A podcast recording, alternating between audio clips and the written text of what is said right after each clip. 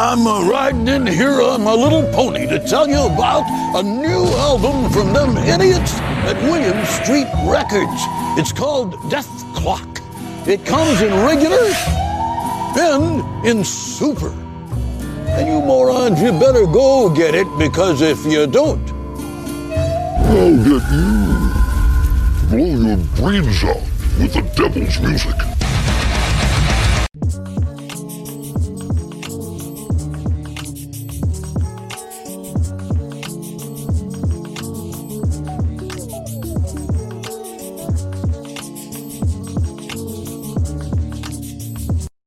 Back to Owls Only, the Adult Swim podcast. I'm your host, Bryce Hope, and can you pass that Prozac shaker?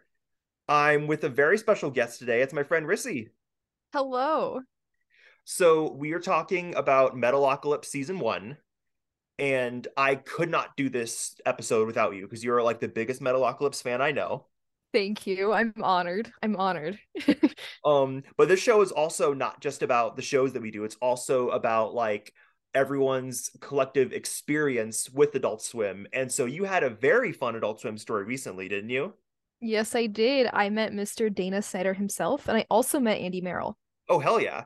I like meeting Dana Snyder is already cool enough, and then you also throw Andy Merrill in there, and I love it. So good. Yeah, no, they were amazing. Um, should I just tell my story now? Yeah, you can just jump right into it. All right. So basically, I had um, I went to Animate Columbus, which is a convention that happened, I think, like June 9th through 11th. Mhm. And um, I was super, super nervous to go meet Dana because he's like one of my favorite people of all time. I think a lot of people who watch Adult Swim could say that.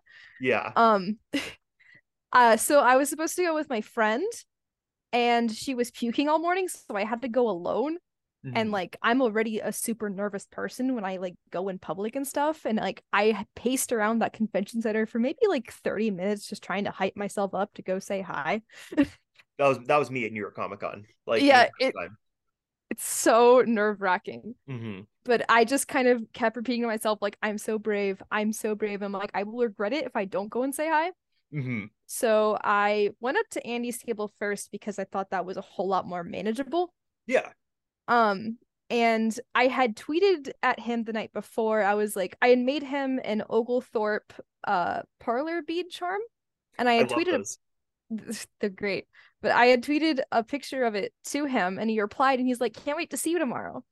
And I walk up to him, and I'm like, "Hey, I have your gift that I showed you on Twitter," and he's like, "I remember seeing this," and he asked me my name, and I was like, "Rissi," and he said, "Rissi, yeah, that's right." Like he looked at my Twitter and he like knew who I was and like remembered my name and all that. And I was Uh-huh. like, oh my god, that's so sweet. Um so sweet. he's such a sweet person. I love him. Um and he asked me to pick out a photo to sign and um he started signing it uh to to me and I asked him how much I owe him and he just put a finger up to his lips and he just said shh like it's a free autograph. Don't Aw. worry. So yeah, I I saw his sign and the autographs for forty dollars, and he just gave it to me for free because he liked his gift so much. I don't know, but I just I that was such a nice interaction. He's such a nice person. He was he had like a ukulele with him, and he was Mhm. just playing it at his table like the entire time. Yeah. a whole bunch of songs and stuff. Was he doing like the Brack voice? um, he had a Brack puppet with him. Yeah, he I've seen him do a lot of videos with the Brack puppet because like he'll he can just like because Brack's character is just him just like riffing, so he can just like break into it at any point. That's amazing. I Yeah. I have like never seen the Brack show. I don't know that much about Brack. Mhm. Sorry everybody who just had like a pain in their heart when I said that. but uh it, yeah, he's really really cool. I really definitely want to start checking out Brack show because of him because he's such a great person. Brack Um, is either loved or hated. I think a lot of people either love Brack or they just like hate him and are glad that he's just buried. But yeah, I've seen a few clips. It's really funny. yeah, Brack's cute. I love Brack. Yeah. Um, so Dana Snyder's table was right next to him. So I Mhm. went ahead and hopped in line over there. And like it was maybe like 1 p.m., like 1:10 when I hopped in there. And like I, t- I took photos with Dana and the timestamps in those photos were 2:38 p.m. And there was Mm, maybe like six people in front of me. yeah, So like Dana Snyder really takes the time to like talk to everybody in his line and really gets to know you yeah, and like that's always such a green flag with like celebrities and actors and stuff because like it's so much more of a meaningful experience rather than just sign the picture then go. For sure. And it's always really really refreshing to see stuff like that. Yeah. Um so so um it's so sorry. um it, it was my birthday weekend Mhm. sort of. So like my birthday weekend was like two weekends before that, but like I had a whole bunch of stuff happening and I couldn't celebrate it with my mom Yeah. and like anybody really and it was really sad for me. So this con was like my birthday celebration and I was Yep. wearing a birthday crown that said it's my birthday oh um themed with the colors of Frylock. My entire outfit was Aqua Teen themed actually. Love that. um and so the the his handler i i i feel like i know handler is like the proper term for like Yeah. the but it makes me makes him sound like he's like a zoo animal Yeah, the say handler, Dana's handler handler. Snyder, the zoo animal, yeah. But um his handler told him that it was my birthday and he gasped like super loudly and started singing happy birthday immediately so loudly that like artists from like a at the opposite end of the convention hall told me later that they could hear it happening hmm like this man was he, i mean like he's known to scream he's really good at projecting but this man Yeah. was projecting his happy birthday song I can't And I- imagine. I... can't imagine getting the birthday song sung to you by Dana Snyder. That's that's such an experience. It really was. I just kind of stood there with like a big smile on my face, just like trying not to like freak out. Uh huh. um, so the first thing that he asked me is that I so I while I was pacing around the convention center trying to get like trying to like get over my nerves, um, and I- had a bunch of artists give me like free things because it was my birthday and like everybody there was so so nice. But one of the pins I got says autism queen because um I am autistic and uh I was wearing it on my lanyard and it's like the Mhm. first thing that he asked me about. He's like, "What does that say?" And I said, "Oh, it says autism queen because I'm autistic and I got this from one of the artists here." And he said, "Oh, that's cool. That's cool." So Dana Snyder approves of autism. Thank you, sir. um but so the next thing he asked me is he's like let me see the whole outfit because like i am covered in head to toe in just aqua teen things hmm um and he's like can i take a photo of you and i'm like of course oh my god how could i say no?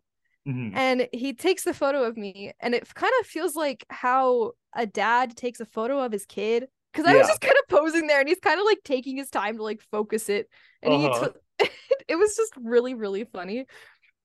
And like i see him kind of open like a text chat on his phone and i'm like what is he doing? And he then tells me i just sent this picture to dave willis matt malario is that how you say his name matt I think it's Malero. It's really yeah, I, malaria like yeah. It's really hard. um but like the whole whole aqua teen crew and i just like I, I was like oh my god because like this picture of me just got sent to like this the whole entire aqua teen crew taken Mhm. by dana snyder like a picture of me is on dana snyder's phone right now yeah, fucking mind-blowing that is insane. yeah he he later showed me like text messages from them and i remember that matt said like wow like cool i really like the pink one or purple one whatever Uh-huh. the color of Err is he said he likes Err because you know he's Err Yeah. um but he he asked me my name he starts signing uh the picture um he he had asked me my name i said rissi and like a common mispronunciation is Reese. Mhm. um but he pronounced it like Reese the entire time after and like that's fine because i feel like that makes sense with the way that dana snyder like sounds Yeah. Reese just fits because like Rissi doesn't fit like Yeah.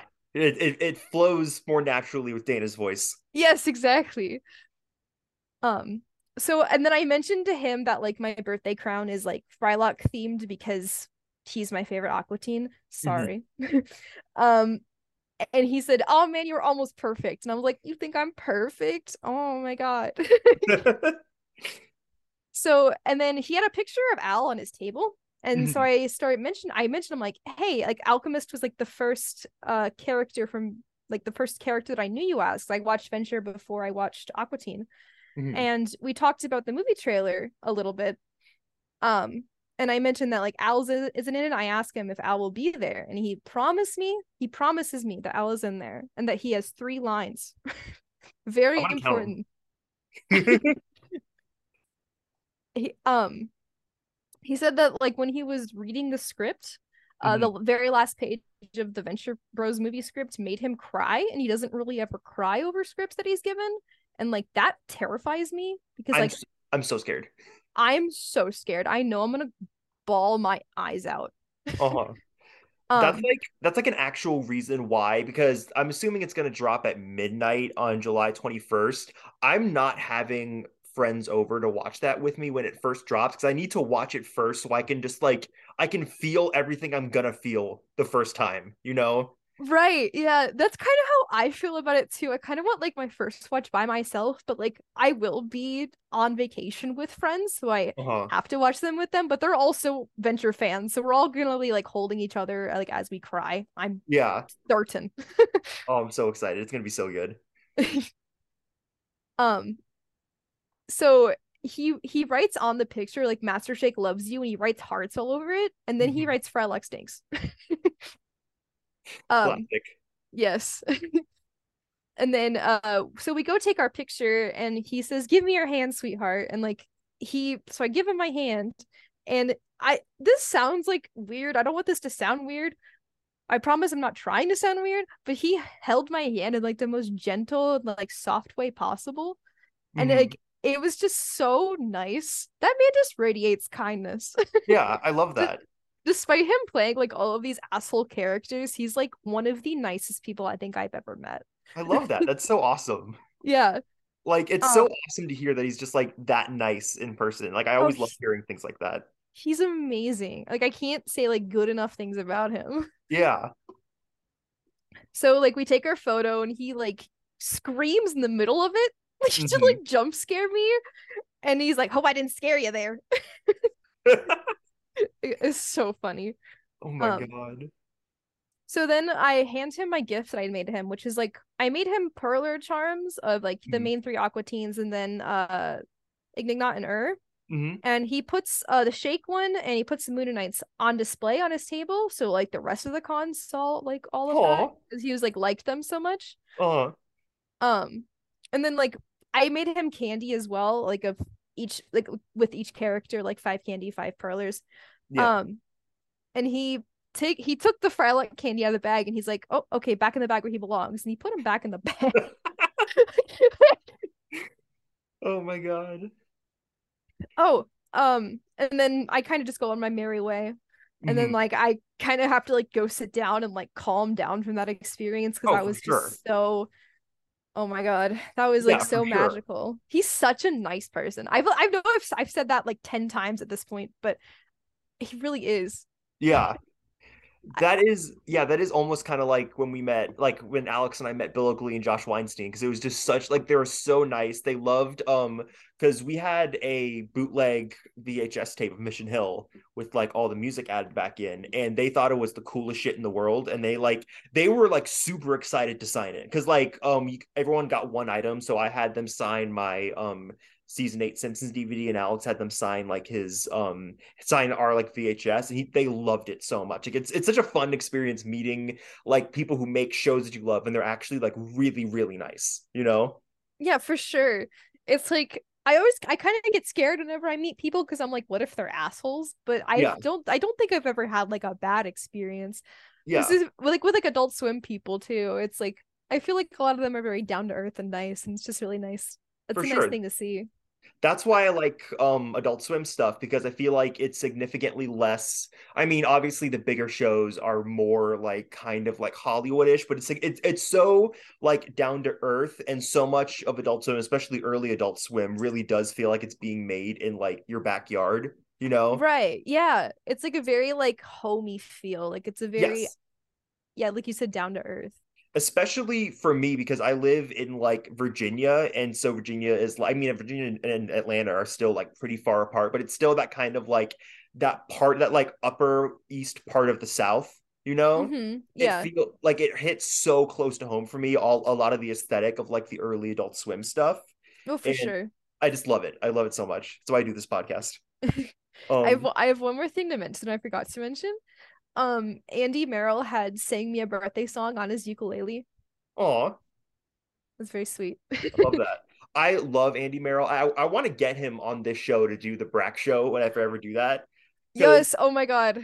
I feel like I feel like he might do it. I feel like he might do the Brack show because he just loves Brack so much. He But- does. Um, so we are talking about, like I said, we're talking about Metalocalypse season one. So, what is your experience with Metalocalypse? Like, how did you get into this show? Like, how does how did your like love of it develop over time? That kind of stuff. So I first got into it in maybe October of 2020, like late October 2020. I was going through some very stressful things at the time, and I Mhm. had a friend who kept showing me all of this stuff from Metalocalypse because she was watching it at the time, yeah, and she just kept talking about it, and I'm like, fine, I guess I'll give it a try. And I ended up falling like deeply in love with it from like then on out Mhm. and um i i from like for like the entirety of November 2020 was just like my entire life was just Metalocalypse. yeah, Um and then it kind of just became like a back burner show for me where like oh yeah I still like that but I don't like it like that crazy like I didn't have like a crazy love for it. yeah. And then I I had a I had a friend that I was talking to about it in like November of 2022 Mhm. and like I think like November like first, like literally like the first day of November. So like almost like two years after I had first watched it. Mhm. Um, we were talking about it, and I was like, man, I kind of missed the show. I kind of want to rewatch it.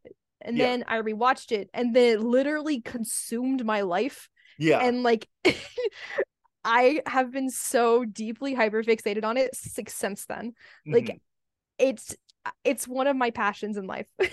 How is um so you actually kind of you got on the you got on the Metalocalypse train at the exact right time, like October 2020, because like six months later is when they um announced the movie's coming out. yeah. I was so sure for so long. I was like, oh yeah, there's never gonna be any more Metalocalypse. Like I was so unbel like there it was just um I reference this all the time on this podcast, but like that Futurama scene of Leela going like, um, this is by a wide margin the least likely thing that has ever happened.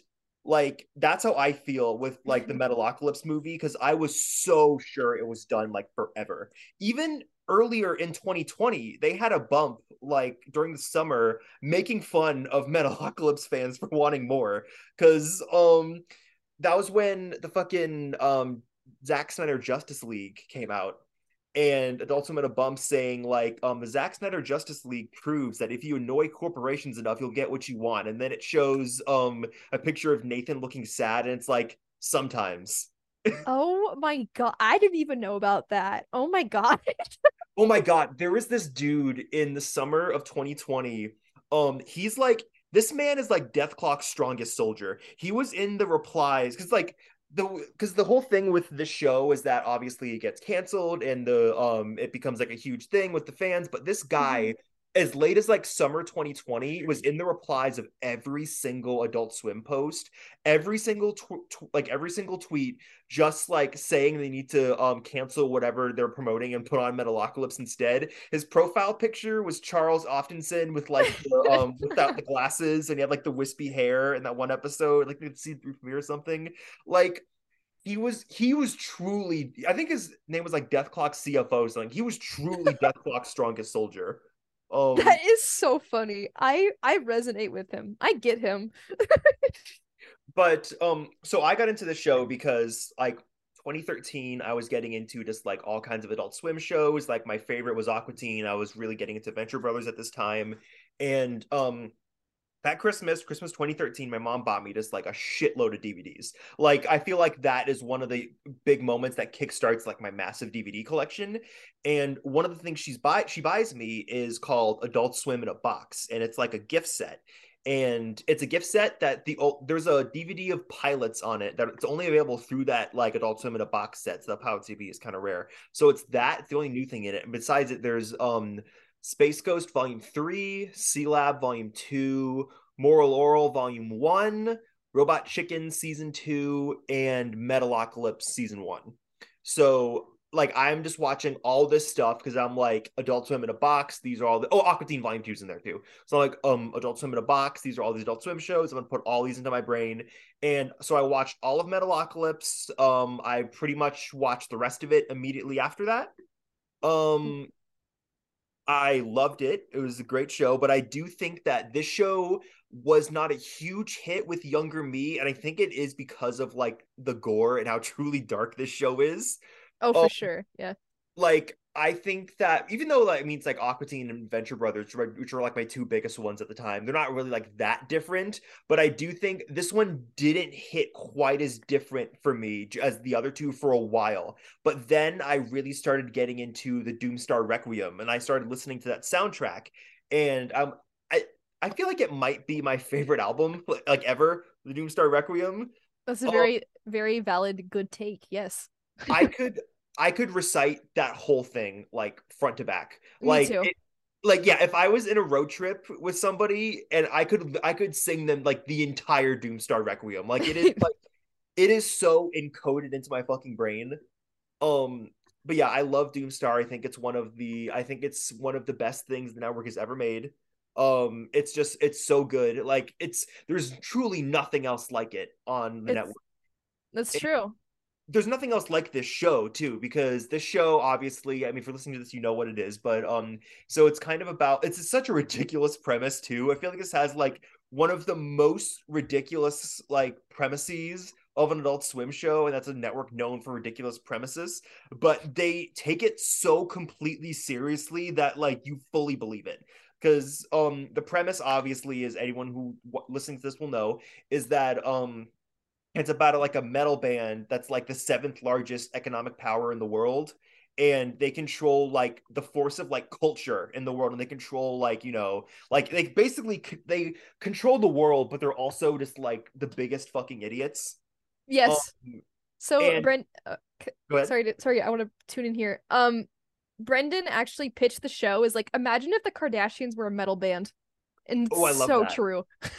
well there's another one isn't he one of the other like pitch lines was like if a band was like a hundred times bigger than the beatles yes, I think so. like something like that. But um, so it is kind of like I do one one thing I do really love about this show is that um they really hit a good mix of the band is like stupid, but they're the number one band in the world for a reason, and they're really good at what they do, and I really like that because I feel like it'd be so easy to make to make it be like, oh no, they just like they just suck, like they just suck at their music, but they don't. They're really really good, and they're really competent at music. It's just the, it's just that's the only thing they're competent at. Yeah. So Um, like, e- so each you know each episode always has a song in it, and that's something that Brendan Small actually really tried to like strive for. Is he tried to write an episode like a song an episode. Mhm. Um, and like all of the songs that you hear throughout the series is the demo versions of the songs because you Oh, know they really? have like yeah, so they have like you know Dethalbum one through three, Mhm. and like they'll have like the studio like polished versions on those albums, but in the show it's always going to be the demo version of it. Oh, interesting. Mhm. Um, so I kind of noticed in this season that the band is I correct me if I'm wrong. I feel like the band is a lot stupider here than they will be later on. Like yes, um, especially the first episode when they don't know what a grocery store is. And then it's like yes, like they they I feel like they know what a grocery store is like in later episodes, you know. yeah, Um, although I do love that sequence, like the grocery store sequence. I think that's like that's such a good because I feel like the show starts a little like not abrasive, but it just starts like you don't really understand it yet until you get to the grocery store scene. And I think that first grocery store scene is like, oh, you get it. Like that's that's where the show clicks for me. I think when when I first watched the show is like the grocery store scene um there's something i think about all the time in that scene when they're like going it's like skwisgaar and toki are going down the aisle and like i think skwisgaar just puts like pads in toki's like art this is calling him like a girl and then toki just goes um you lady skwisgaar and he immediately just goes no i'm not and he's like changed scenes. the cut is so fucking funny I think about it like I feel like I think about that at least like once a day. Just like the cut of that, like when it just like he does it so quickly and so loudly, and he just immediately cut to like the next scene. Like that entire scene with them in the grocery store is edited so fucking well. It's so funny. Like you immediately get everything about like booze ain't food. Like oh, you get it, everything about the show in that, in that one scene. Even Each they are like scene- a bit stupider. each scene um that like each character focus like each character you know in the grocery store it's really defining for like each of them and you kind of Mhm. you do get a, like a taste of like what each of them are like even though like like you said they're really stupider here and they aren't like as developed like as they do later on Yeah. um because you know it's season one um but even like in this like you said the grocery scene really defining of everybody um that that scene with toki and skwisgaar is kind of like that's like basically their entire relationship is just summarized in that little scene right there Yeah. Cause um we get a lot of that this season too, because like of Skwisgaar just like taunting Toki and stuff like yeah that. But I do love uh, I'm bringing up the Doomstar Requiem a lot because it's like my number one thing I re- associate with this show. But I do love that Skwisgaar is the one that brought Toki into the band. Like, I yes for sure that. because I love that um even though they do like even though they do kind of like mess with each other a lot, I do love that there is that like there is that real sense of they do actually like each other hmm even though like they're assholes to each other all the time. Like um the murderface episode because i feel like um any other show a lot of adult swim shows would just be like oh yeah they get him nothing and that's the joke. But no they did get him like the jfk car with like the um yeah. seat in it. I do like that they actually like each other and they actually um and they actually do like like I said, they're they're like they don't hate each other. I feel like it would be much easier to make a show where they just like hate each other all the time. But no, like they're friends. They like each other. I love that. that's something that brendan tried to really incorporate into his show Mhm. um he really likes the like humanity of like cartoons and like how these characters can feel very human and have very like human relationships with each other you you Mhm. see that a lot in home movies yes, um but yeah he said that he really tried to make it like these these guys aren't just like stupid they hate each other and it's just blah blah blah whatever like they do care about each other and they do have like a very intertwined codependent relationship with one another hmm and you, it really does show they do care about each other this this show is also. Um, I feel like when you first watch it, it feels like it's such a huge tonal departure from home movies, but it's really not because Yeah. I feel like both this show and home movies they're very conversational. Like a lot of the shows are just characters like sitting. A lot of the shows are both of them are just like Brendan himself, just like talking. And also, both shows are at their core about creativity. It's just like in home movies, it's about like um like Brendan making his movies, and in this show, it's about like the band making their music. And like the stuff that surrounds those two things are obviously vastly different. Like home movies is just kind of like a Bob's Burgers type show, and then Metalocalypse is huge, insane, epic with all this like you know death and destruction and like fate of the like world and stuff. And Mhm.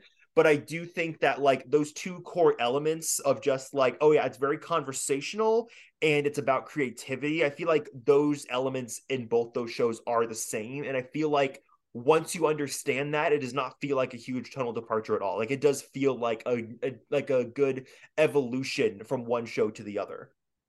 Yeah, and like you said, it's just like Brendan like talking to himself. It really is because Brendan voices Nathan, Skwisgaar, and Pickles. He um am I making this up or does he vo- also um voice like Murderface and Toki in the Doomstar Requiem? In the making this up? Doomstar Requ- Requiem, yes, because uh, Tommy Blacha, I think that's how you say that, Blacha. Uh-huh. Uh, he's the voice of Toki and Murderface normally, yeah. but he- I believe he was too busy to be in Doomstar. uh-huh. Um, so he's unfortunately not involved with that project. Yeah. Uh, so Bren, so Brendan does the singing voice for Murderface. He doesn't sing all that often because you know it's Yeah. it's not Tommy. Uh, but Toki's Toki's actually Toki's singing voice because Toki doesn't ever speak in that movie. Mhm. Um, his singing voice is done by uh Mike Keneally, which Oh. is their uh like their tour uh, when they when Dethklok tours. I believe he's like their guitarist or something. oh, okay. So yeah, he's he's like in the Dethklok touring group when they do like real life tours. Yeah. I never knew that. I always thought, oh, that's just Brendan doing it. But no, that is that is insanely interesting. I never knew that. Yeah. But so yeah, like Brendan voice. Oh, Brendan also voices um um Charles Offdensen, the Yes. sort of like manager, and he. I feel like he's he's definitely my favorite character. I love Charles. Um, I feel like they. I kind of noticed this season, like this rewatch, he really doesn't do that much in season one because in like he's there and he's like obviously doing the stuff that he normally does but i feel like in seasons like two three and four he's like way more um he's like way more prominent to the point that like i know the season three finale is like basically the entire episode is the band acting really sad when charles like yells at them like they're just like his Yeah. by the end of season three, they're just like his kids, and in this one, he is kind of more like their butler or like their cer- like he's like their manager here, and almost kind of like a butler type thing where they're like kind of assholes to him. But by the end of season three, they're like Charles yelled at me, like they're like sad about it, you know? yeah, he kind of like slowly becomes like a father figure to them, and he kind of is like their dad. Yeah, He kind of just like calls dad. all the shots. Um, um, I'm oh, go ahead. Oh, I was I was just gonna say that like I think one of the reasons why he became so much more of like a prominent to them is sorry, spoilers for Metalocalypse season two. It doesn't matter. It, it- no one listening to this has not seen the Metal Eclipse. okay. Um, you know, Charles dies, Yeah, dies quote unquote, and then he comes back. And I think that really opens up to like the boys really open up to him and they like become a lot more attached to him because they felt like what it feels like to like lose him. Yeah. I love that I love that entire um like death scene of Charles. Um I think because like I was still wa- because back then I would literally put on like any Adult Swim DVD and watch all of it. I watched like three seasons of Robot Chicken and you know what I mean? Like I would Mhm. just watch anything. And so I was watching Metalocalypse. I wasn't really, but it's also this like 14 year old me. So like, it doesn't matter what my taste is. Oh, I wasn't like, I wasn't really feeling it. But I remember that scene, especially when Charles dies. I'm like, oh, I like that's when it, I really like, I love this show. Like that scene is so crazy. Also, so Zoom does time limit. So I'm to end this meeting and restart. it. Okay. Okay. Okay, we're back. Um, because I'm doing this through Zoom because this podcast is held together by duct tape. But um, so yeah, I remember like that scene especially like really hit hard for me because I was like, oh wait, I love Charles. Um, there's a lot of theories that Charles might die in the movie. I hope not because I love him. Um, so I I there's I I do I've had that theory about Charles dying, but um so Brendan um released Galacticon 1 and 2 as like solo al- solo albums, like solo projects. oh, I can talk about Galacticon. um but Galacticon 2, he said to think of it like it's a death it's like death album 4 yeah, and uh in that album Murderface like dies or something. Like it's like weirdly implied that Murderface dies in that album story. So I have a deep like I have a deep fear that Murderface is gonna die in this movie. Mhm. I think that um I know exactly what you're talking about. It's the song Exodus on I think it's like because I have a there's a playlist on Spotify that's just oh it's in in vinyl order, which is like the the Metalocalypse order essentially. Mhm. Um I this is insane because I'll just drive around and I like I'll like visualize the movie in my head while I like drive around like listening to this like song.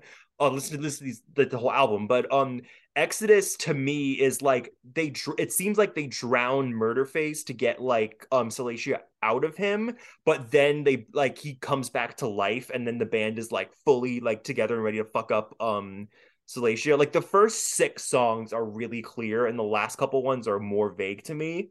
Mhm. But um yeah, I fucking love Galacticon 2. I think I'll, I I don't listen I haven't listened to it quite as much as I listened to Doomstar, but like those first six tracks on Galacticon 2, like um that whole plot, like the whole Murderface possession plot that's in those first six tracks, I listen to it all the time. It's such it's so fucking good. Like I, it's unbelievable how good like Brendan is at this fucking at like at all this. It's so good. He's a But- meta human, I swear. He really is. Like I'm also something I really noticed about um Brendan is that like he's really not made any he hasn't made any TV since Metalocalypse ended. Like I feel like a lot of other creators would have just like, okay, this is over, I'll make a new show. But he's so like I feel like I, I wonder if like after he finishes like this movie, if he's gonna like move on to a new thing, you know? Yeah, I think he just moved on to making music, which like Yeah. that's fine. It's his what he's really good at. yeah i think he's obviously he's great at making cartoons but i do think that like i feel like i get the gist that music is really like his passion and i do yeah i can definitely um see him just doing like music after this but um oh yeah also pretty decent chance that that movie is coming out like almost exactly a month after the Venture Brothers movie, which is insane. Like, Oh my god, I'm not I am not mentally prepared for like the back to back. like that is going to be fucking crazy. I can't believe that's actually happening. Um, I really do hope that it's happening because I hope that it does come out. Like, um, I would love if it came out in August because I just want these movies now. Like, I want to, I want to hold like the Bob's Burgers movie, Aqua Teen Forever Plantasm, like the Venture Brothers movie, and the Metalocalypse movie. I want to hold all four of them in my hands at the same time and be like, yes, like my new Adult Swim movies. Like, I want them on my shelf so bad. Um, so you wrote down like a list of your like favorite episodes of the season, right? yes. Do you want to go through that and kind of talk about like because you're I I've watched this show, but I have I don't know this show back to front like I do like Aqua Teen or like Venture Brothers. I've only I feel I feel like I've probably binge watched it maybe like five ish times over the course of the past like 10 years. So you definitely know this show like back to front better than I do. So I want to I want to hear what your opinions are on like the best episodes of this season. So um so I'm gonna highlight the pilot because it's the pilot. Of course. Um there's because the pilot it just has a, such a unique feel to it compared to like the rest of the series. It definitely does. Um like Toki's voice isn't quite Toki's voice yet. And he Mhm. doesn't really become like Toki's voice doesn't become like a thing until like maybe at the end of season one. Like it takes like a long time for Tommy to like really nail that voice. Yeah. And then also another fun fact about Tommy, uh, he used to he has to put paper in his mouth when he first did Murderface's voice to get like that lispy. I can hear it. Yeah. Yeah, and like that, it makes me feel so grossed out because like my sensory issues like hate that. The thought of like paper in my mouth is awful. Oh my god. Yeah. Um, but like you said, the grocery store scene is just like one of the really defining things about it. And uh their their chef John Pierre dies in that episode and then he becomes like this like zombie person like by the end of it. And he's kind of Yeah. like a reoccurring like background character. Yeah, he's that. there. Like the rest Yeah. of the show, he's there. Yeah, it's like a really nice nice, neat, fun little thing. Uh-huh. Um so another episode I wanted to talk about was episode three, which is Happy Dethday. Mhm. Um, it's the first episode that really got me hooked. I remember like the feeling of watching it for the first time, being like, okay, this is a show I can get behind. yeah. um, like the song ha- "Birthday Dethday" from that episode, like really, just like hooked me in. I'm a huge metal fan myself, Mhm. and I I just vividly remember like listening to it on repeat. Yeah. I really really like that song. Yeah. Um, and that's also the introduction of Rockso, which is like a really, really popular fan favorite character. Yeah, I- that's, I- that's one of the big things from the show I, I like really stuck with me is Dr. Rockso. Yeah, I always compare him to like Towelie from South Park. Like he kind of just has like that own like his own fans. Like he's really popular. Yeah. He's yeah. Um, he's a rock and roll crown Clown. He does cocaine. He does yes, cocaine. yes, yes. Uh-huh. Um. Okay, and then another. I that's all I pretty much have to say about that one. Yeah. Uh, Dethtroll episode four. Um, I if it's this episode's impact on its fandom is crazy because like Awaken is from this episode and Awaken is their most popular song. It Really? has like Ever? it has like yeah, it has like 39 million streams on Spotify or something. Holy shit. Um, and I'm pretty sure like it was like I don't know how true this is, but I think I read this somewhere, but it was like the first like adult swim song to like chart number one on like iTunes or something. Oh, for sure. I totally, yeah. For sure. I don't I- don't quote me on that, but I'm pretty sure that's true. yeah. um but it's like it's the introduction of like awaken it's the introduction of like the Dethphones that are so iconic throughout the series Oh, yeah. um I I see fans of the show reference Mr. Krakus, which is like the troll i see them reference that all the time it's just this episode really has like a grip on, Dethklok fans like casual or not Yeah. For sure. um oh and then the next one i wanted to talk about was Dethfam which is episode six Mhm. um it's where we get to meet all their families and we do see their families appear of quite a few times throughout the series yeah. um i feel like once again with like that uh grocery scene like being defining of each person um how you see their parents act and like interact with their sons like also define them as a person Mhm. I've one thing I noticed about that episode is that Nathan's dad seems like way more like pissed off at him. And I feel like because one of the most iconic bits in this show to me, it's like a TikTok sound now, is yeah.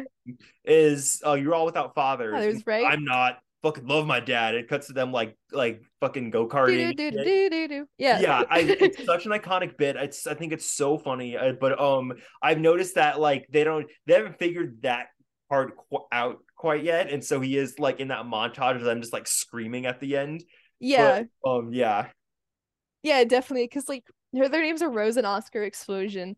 Um, I yeah, like yeah, they're um they're just a very very loving to Nathan, and then you know Pickle's parents are very like hard on him, and his Seth his brother Seth is very annoying and also hard on him. another bit that sticks in my head from the show a lot because i they have the 24-7 metalocalypse stream on the adult swim app Mhm. and I'll just put it on sometimes. And I feel like every single time I put it on, it's the episode from season four where Pickles like quits the band to make his mom happy, and just like the soundbite of Charles being like, "Pickles, show your mother to go uh, fuck herself," It's like in my head all the time. Like it's I said, so like, funny. it's one of my favorite bits from the show. But yeah, go go ahead. I, no, I was just saying like that's I I know like the episode where he becomes like a realtor. Yes, Oh my god, it's so funny. so good. Um, but like Servetta, which is Scar's mom, you know, Mhm. she's like Miss Sweet and She's very promiscuous, like her son. Mhm, Um, still and Thunderbolt Murderface, Murderface's grandparents. Mhm. Um, I do want to drop the the little fun fact here that uh in an AMA that Brendan did once, uh he vaguely inferred that Murderface's grandpa is a Native American. I Oh, don't know. That that fact really sticks to me because he just it's just never elaborated upon. I Yeah. just have the AMA to quote that from. like he just he just like dropped that. that's i feel like that's super interesting because that shows how like a creator's mind works where like that's part because like brent that's probably part of murderface's character to brendan but like we don't nobody would know that except for him and he just like drops that you know Right, yeah. Because there, there's actually another, th- you saying that is very true. Because there's another thing that he said in the AMA that like Toki's mattress that like in like the Mordhaus is Mhm. made from the same stuffing from like childhood stuffed animals he had when he was a child. huh And like that always like blows my mind.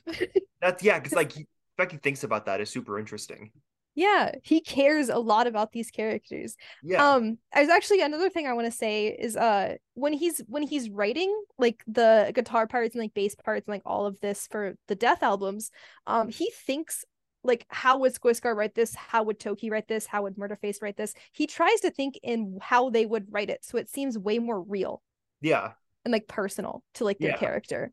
For sure And like that's that just means like the world to me that like at least he cares about them as much as I do.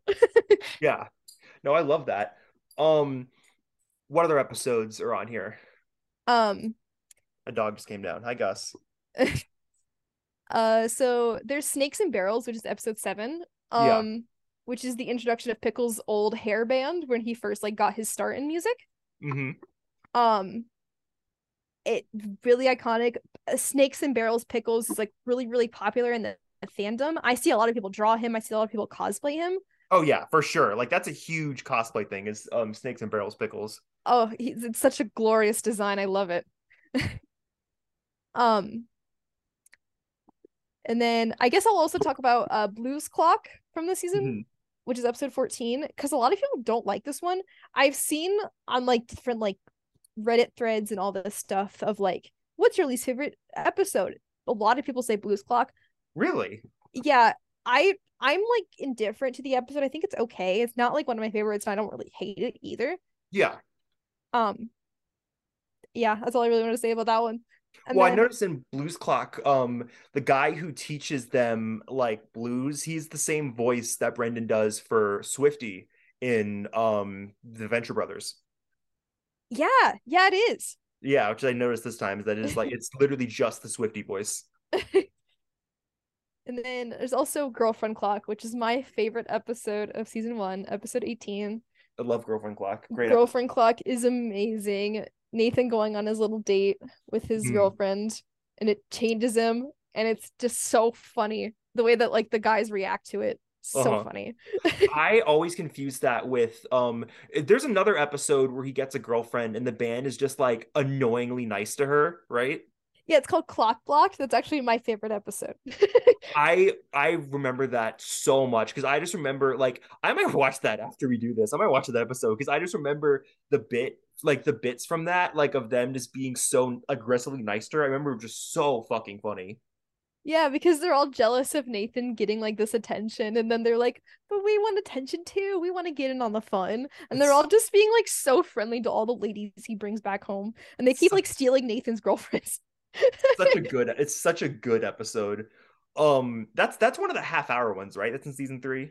that isn't two. It's only eleven Oh, minutes. really? Mhm. I feel I could have sworn that was one of the um one of like the half hour ones. I wish it was. We deserve to have like a twenty-two minute version of it. Um, but yeah, so another thing, so is that like all the episodes? Um, there's something I wanted to mention earlier that I'm gonna mention this now while I have the chance to. So you said like Brendan is like really passionate about music. That's his passion. Yeah. and it really shows because um so all of the like hand animation well like Skwisgaar's playing the guitar Toki's playing the guitar bass all that kind of stuff um it's actually Brendan records himself playing the actual instrument Mhm. and the animation is correct like how they're playing it is how you would actually play it in real life They do that um on 12 ounce mouse. There's like a scene where the little chinchilla guy um does like a drum solo for like four minutes.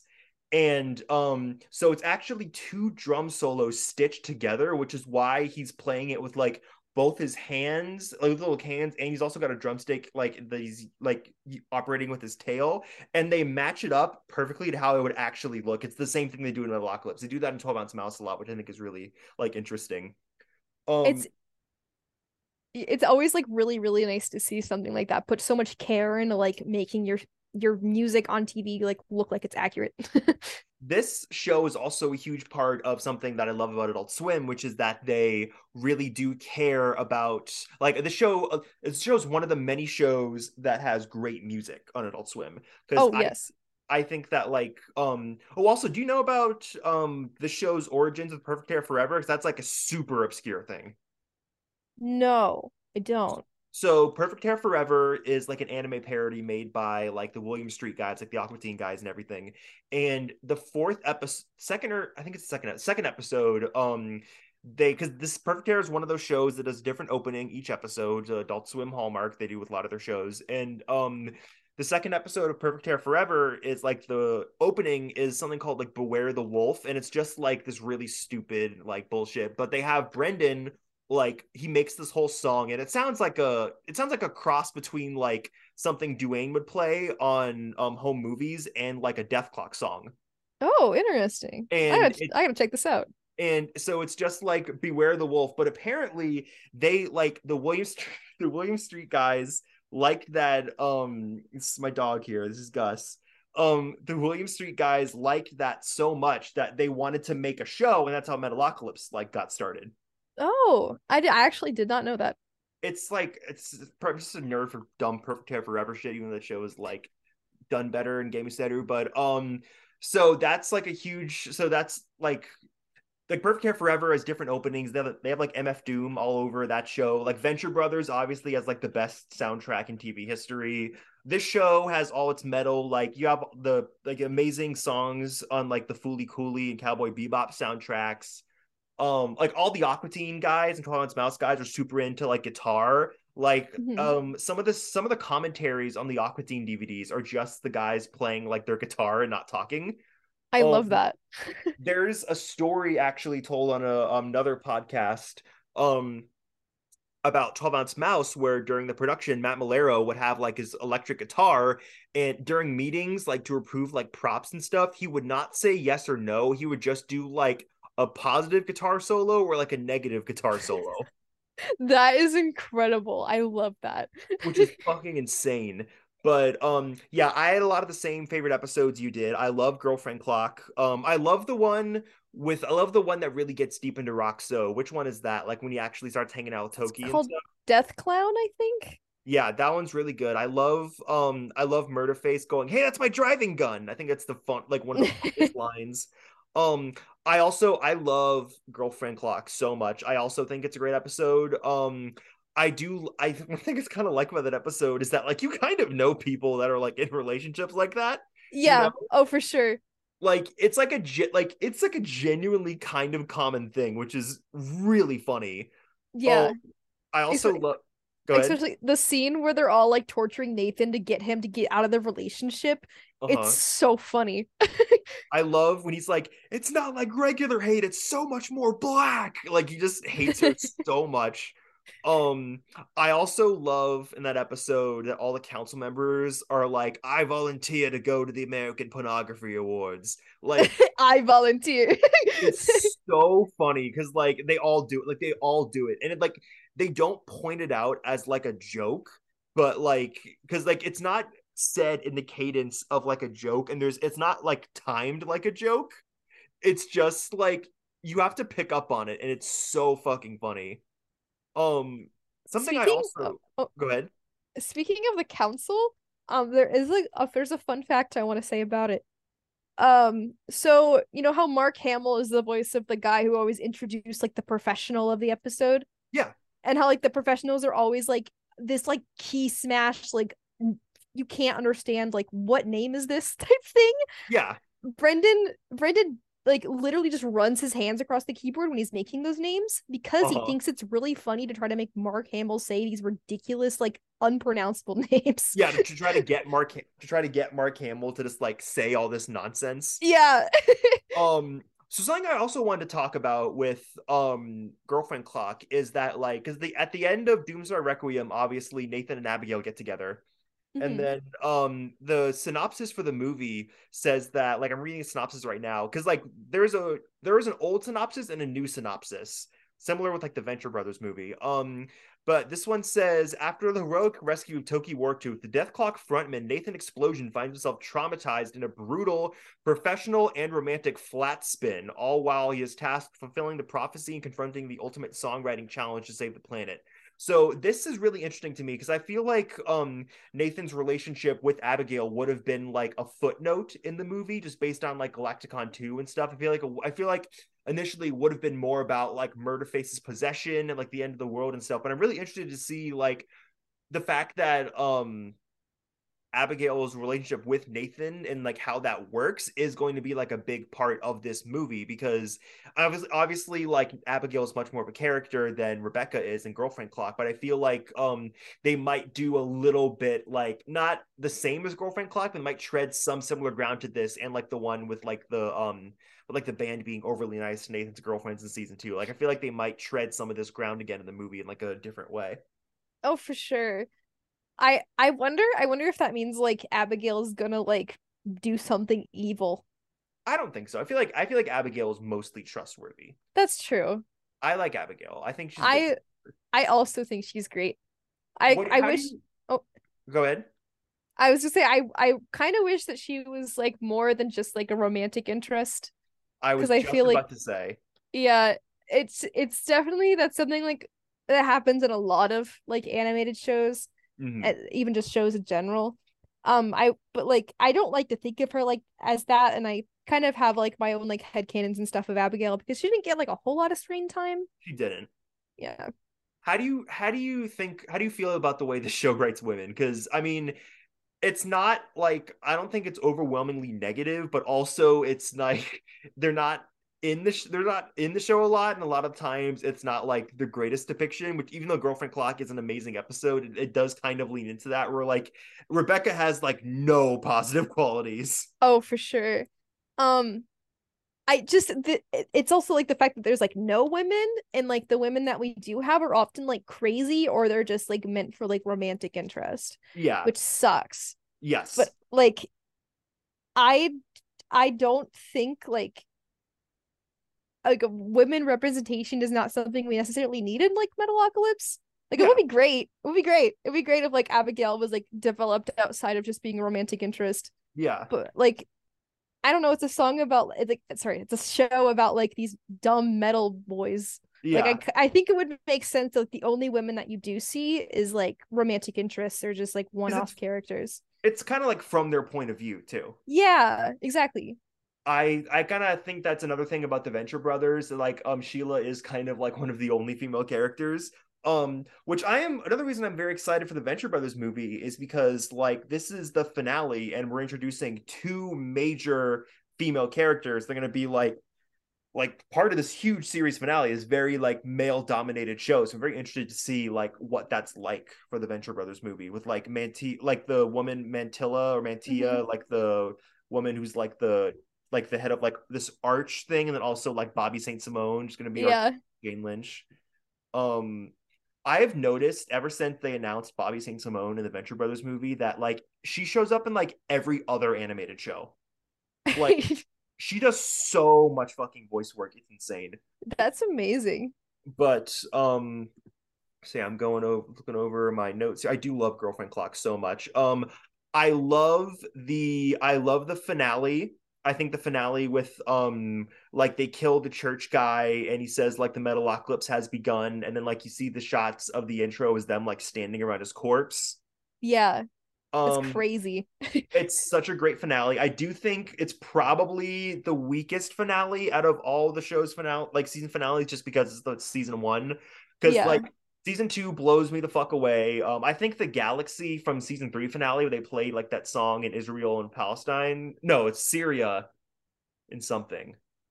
I don't know. It's like um, it's like that the song they played and that's uh, seen the galaxy is like probably my favorite like non doomstar Dethklok song mm-hmm.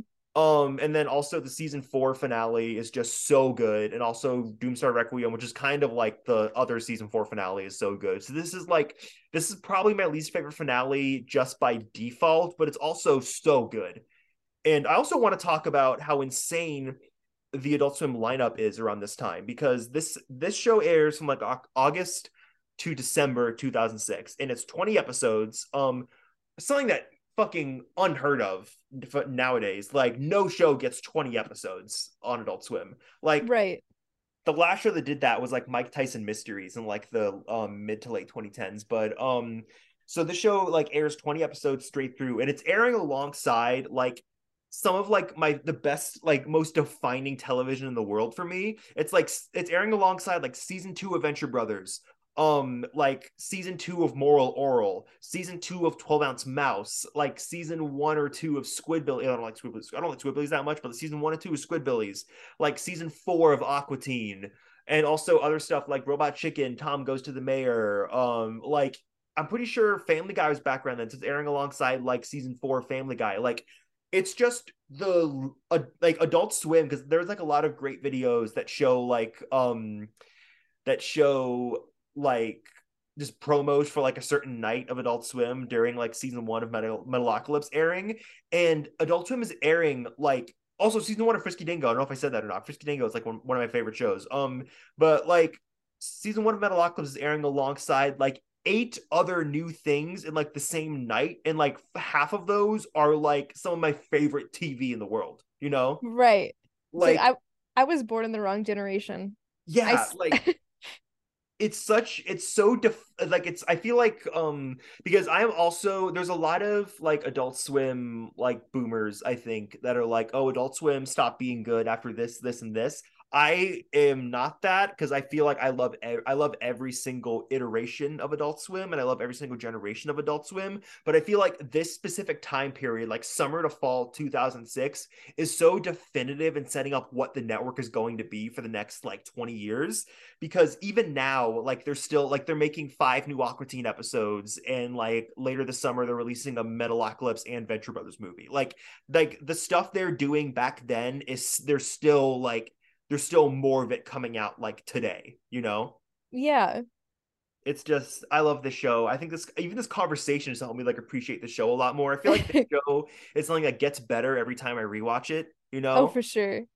Um Se- season 3 is my favorite season. I don't know. I think like the 22 minute time stamp, like the time instead of like the 11 minute works so much better. Brendan yeah. disagrees with me. He hates the 22 minute. He says he like he would never go back to it, but like uh-huh. I love season three. I've probably seen that every single episode in season three so many times. Such a masterpiece. I know I know a lot of fans don't like that season, but um I love it. I love that each band member gets an episode that season that gets really deep into them too, which I really love. Yes. I love I love that first episode. I just there's so much in season three that I fucking love. I love that first episode with um the like them not having Charles around. I love the finale when they're just like Charles is like kids. Um, there's just so much. I feel like the show also gets so much deeper into its lore as it goes on because mm. obviously, like one thing we need to really touch on is the lore, which we'll do real quick before we sign off. But the lore is like um they're like this band foretold in an ancient prophecy that's going to like um at first you think they're going to kill like destroy the world in apocalypse of metal but now it really seems like they're going to save the world from an apocalypse of metal and like Salacia is like mark hamill he's like the half man and i'm assuming we're find out way more about him in the movie you kind of get you kind of get more and more as the series goes on but um Salacia is like this guy who runs the council. He's monitoring Dethklok, but he won't move on them, and he won't let anybody else move on them for a while because um some fucked up reason.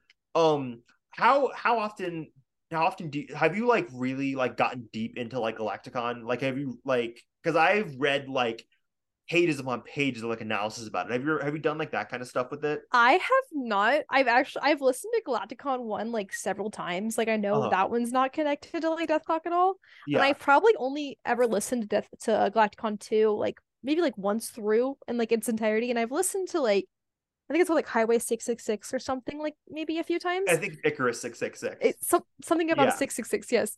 Yeah. Um, but I really I haven't listened to Galaktikon 2 like all that much, to be honest.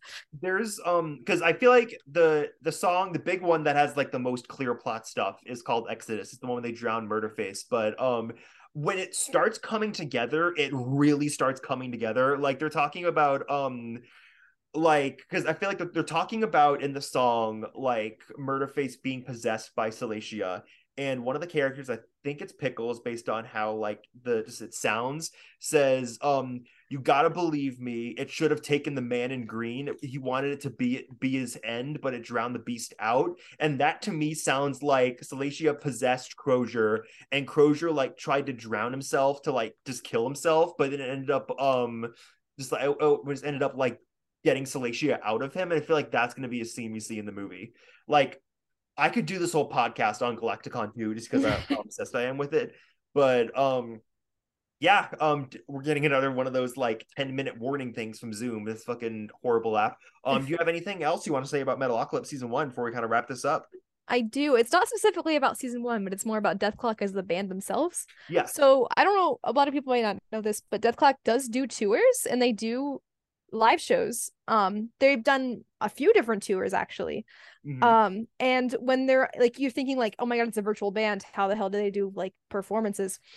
Um, so they have like a just like a big screen like behind them. It's Brendan on stage, like on a microphone doing guitar and all this stuff. Yeah. And then like band members and stuff, but they're all like in shadow. Like they're all it's all supposed to be like they're not there on stage and you're supposed to be focusing on what's happening in the background because like you're at a Dethklok show. You're not at a Brendan Small show.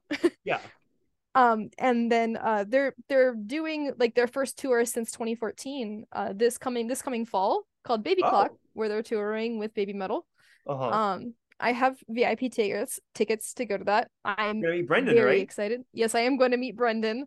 That's awesome. I don't my brain's gonna explode. I know it will. Uh-huh oh yeah i just wanted to talk about their live stuff.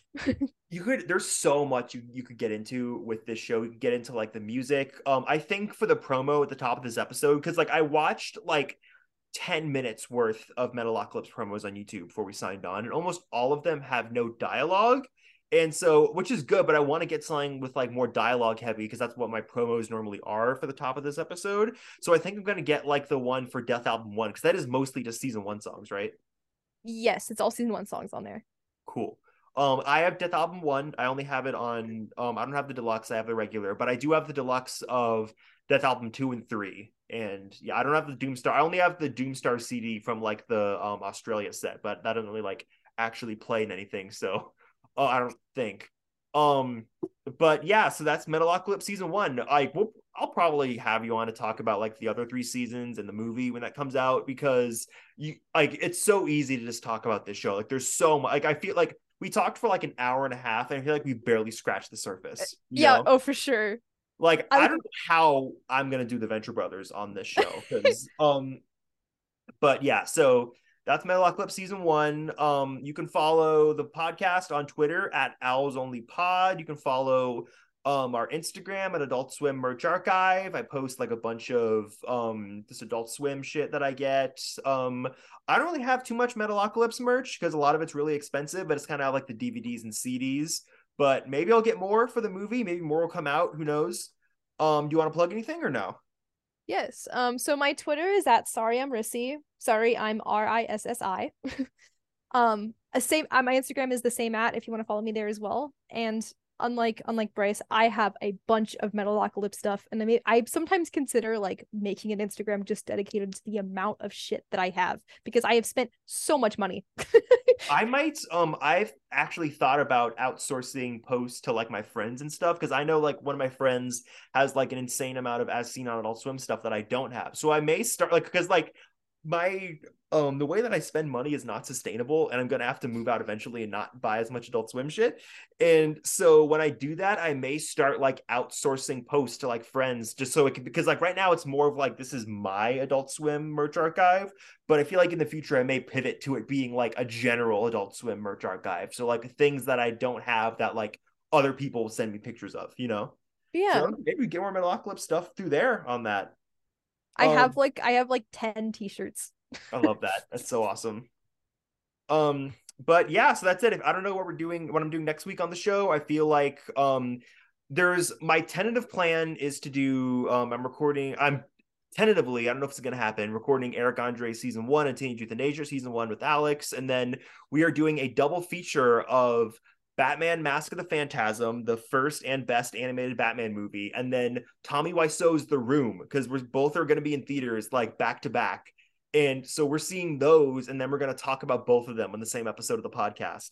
So that's going to be really fun. So that's kind of like what the next month or so the podcast is going to look like. Um, obviously, I'm going to have to talk about the Venture Brothers movie, and I feel like I'll probably have you back on for that one because um because I don't know anybody else who can talk about Venture Brothers as like for as long as that, as long as I can, besides you. I, f- I feel like every single time we have a conversation and like DMs, it always pivots back to venture. yes, Always. always, because like that's just that's just what every con if like if there are no societal or social rules, that's what every conversation with me would just pivot around back to. it would just pivot around back to the Venture Brothers. Like I, my friends get so annoyed with me when I'm watching TV because I'm just like, this is just the Venture Brothers. Because like all TV is just the Venture, like like the boys, Invincible, like it's all it's all just the Venture Brothers. You know, Yeah. what we do in the shadows just the Venture Brothers, but for horror. Like it's just so much of TV is just the Venture Brothers. But um, yes, that's for the episode. See ya. See ya.